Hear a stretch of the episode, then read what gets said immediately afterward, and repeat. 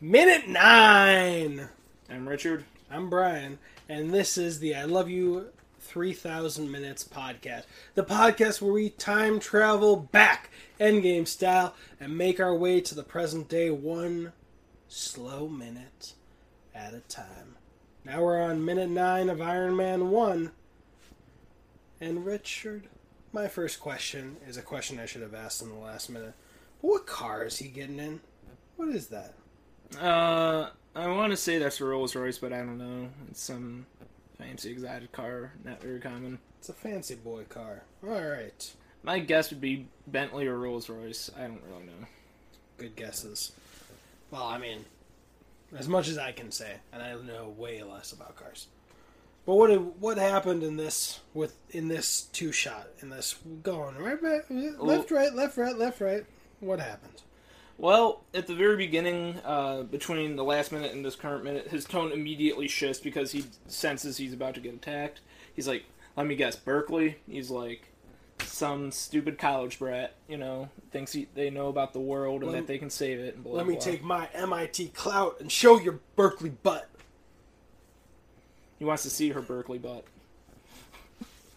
I was just censoring myself from saying ASS, Oh, okay. but you you took it into a place clever. I like it. so you know, uh, they have an exchange. She makes it clear, if it wasn't clear before already, that he might be profiting off of the war, War profiteering, yeah. selling weapons. He's saying it's essential. We're going to need it. The world needs protection. He helps. He provides the bigger sticks. She's like, "Do you ever lose an hour of sleep?"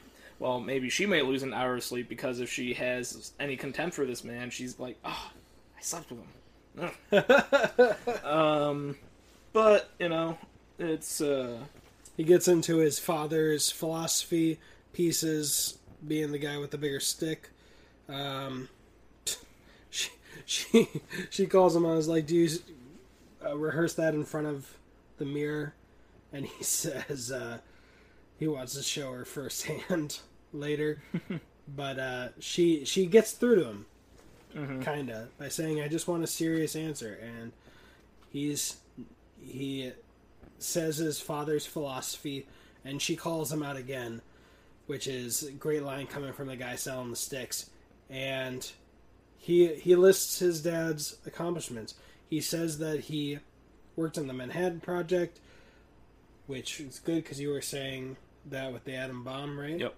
And a lot of people, including your Professor Brown, would call that being a hero, uh, but war profiteering. But then, when he he stops looking at the world through rose tinted glasses, takes them off, and he talks about their other stuff, which I just see as PR stunts, like the arc reactor that we'll find out later. Millions in advancing medical technology with IntelliCrops, and then uh, he talks down to her a little more by calling her honey. Military funding, honey. Mm-hmm. And then the flirting. There was something I wanted to say, but I think I missed it. Oh, he said he helped defeat the Nazis. He didn't say he helped defeat Hydra. You're missing some details. You're forgetting some details, old boy. Not important for this movie, I guess. Well, they definitely didn't have the plan of Captain America's whole history, probably. But we also see there's some flashes. People are taking photos. They see fancy boy Mr. Stark out there. Got Yeah. some paparazzi.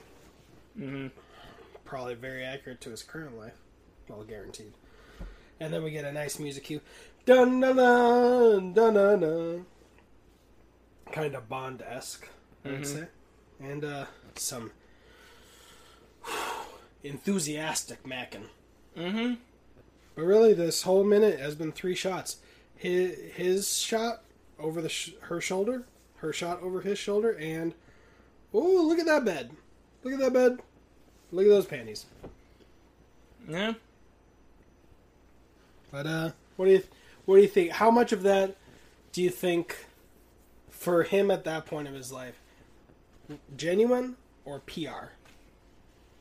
Oh, for that character at that point of his life. Uh, Saying like, why don't you report on the millions Genuine. of lives we've both saved to Intellicrops? to him using his PR is part of his life. So it's both, you know, he's But I mean, do you he believes if- in it. What he's saying, he believes in. Okay. You know, that's what I think. So Yeah, for me personally, especially with him saying I'd be out of a job with peace, I think he's just re- he has rehearsed rehearsed that, even from the beginning, like, or even further with the Intellicrops. Like, if they start hammering you, then you talk about our humanitarian efforts to distract from the fact that we are in the business of death.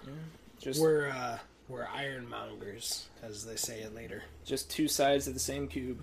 I mean, same coin. I know, Rubik's? but it's the same. It's just two sides. You know, I know there's other sides to the cube, but it's just a complicated matter. He's resolved it in his mind. That's how he resolves it.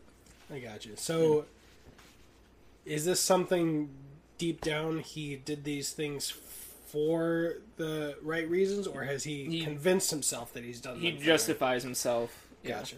He's like, no, we're good. We do all this other good stuff. It's like in Captain America: Civil War, where he says uh, giving the money to the MIT kids eases his conscience. Mm.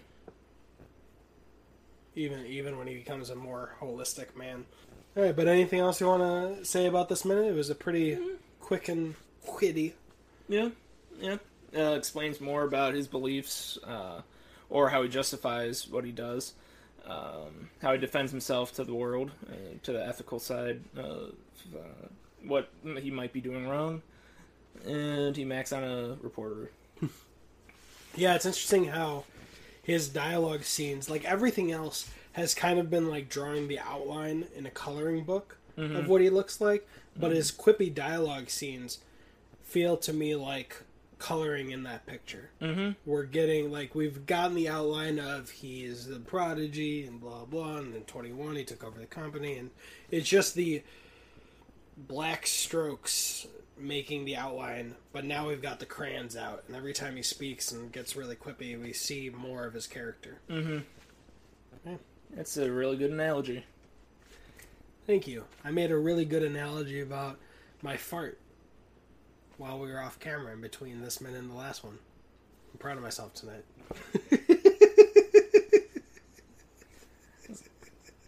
I think I said I made another analogy earlier that I don't remember, but probably just as cringy as that one. Proud isn't the right word. Disappointing. Proud. Disappointed. I'm Richard. I'm Brian. You've got an army. We have a podcast. I'm not reading off a teleprompter. That was a napkin. That's why I froze there. I just wanted that awkward, and I could feel like you'd have some line. Bye.